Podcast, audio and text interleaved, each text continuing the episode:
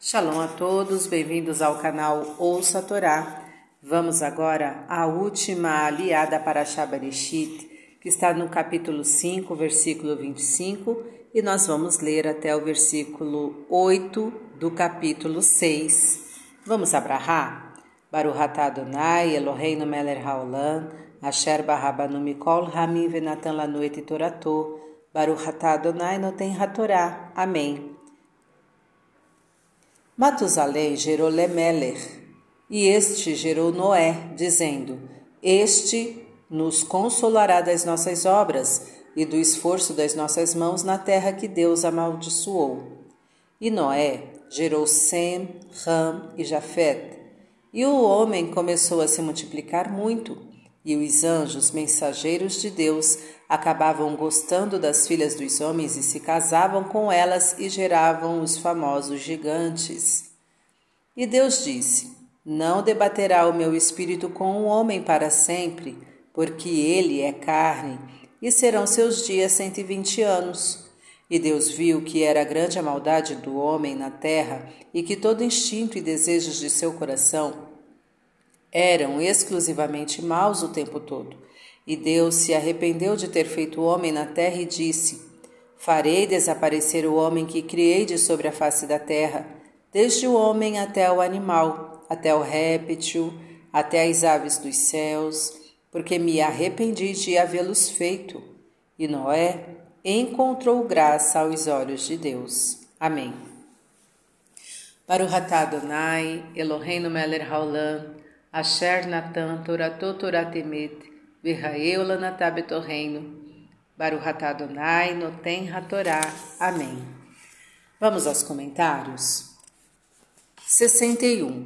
O pai, quando vive em condições desfavoráveis, sempre tem esperanças de que o advento de um filho melhorará a situação, pois sabe que o nascimento de um filho é sinal de bênçãos de Deus. 62.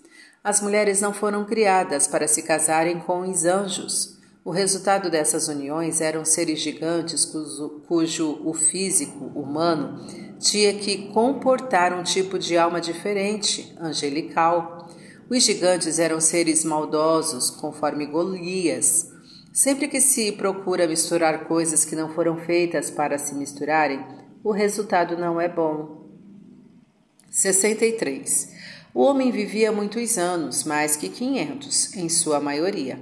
A vida proveniente do Espírito Divino tinha que conviver com a carne. Por serem de naturezas diferentes, havia conflitos. Daí, Deus limitar o tempo de vida da pessoa a 120 anos, o que deve ser mais suportável. A alma tem frequentemente anseios incompatíveis com os do corpo.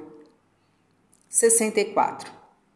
Os instintos são importantes para a sobrevivência do homem, mas, quando utilizados de forma indiscriminada, isto é, sem a participação do intelecto, para frear os desejos do coração, pode se tornar perniciosos, levando as pessoas a se comportarem como animais, o que não é o desejo de Deus.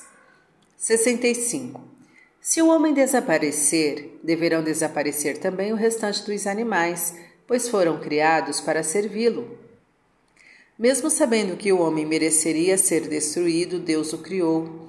Mesmo sabendo que nossos filhos um dia, como todos nós, morrerão, queremos gerá-los e educá-los, pois o prazer da convivência com eles supera a angústia de saber que a vida é efêmera. Para refletir sobre esta aliá, tenha consciência de que você não vive para sempre e que, enquanto viver, sua alma, o racional, poderá estar em frequentes conflitos com seu corpo, o instinto. Dê preferência a ela, não force a natureza, não misture coisas incompatíveis, o resultado não será bom. Não desista de fazer algo bom só porque a sua duração pode ser efêmera, desfrute-o enquanto durar. Coma algo que lhe dá muito prazer, degustando bem devagar, e agradeça a Deus por isso. Fim dos comentários. Tá gostando do conteúdo do canal? Então curta, comenta, compartilha. Se ainda não é inscrito, se inscreve, ativa o sininho e fica por dentro das novidades. Shalom a todos!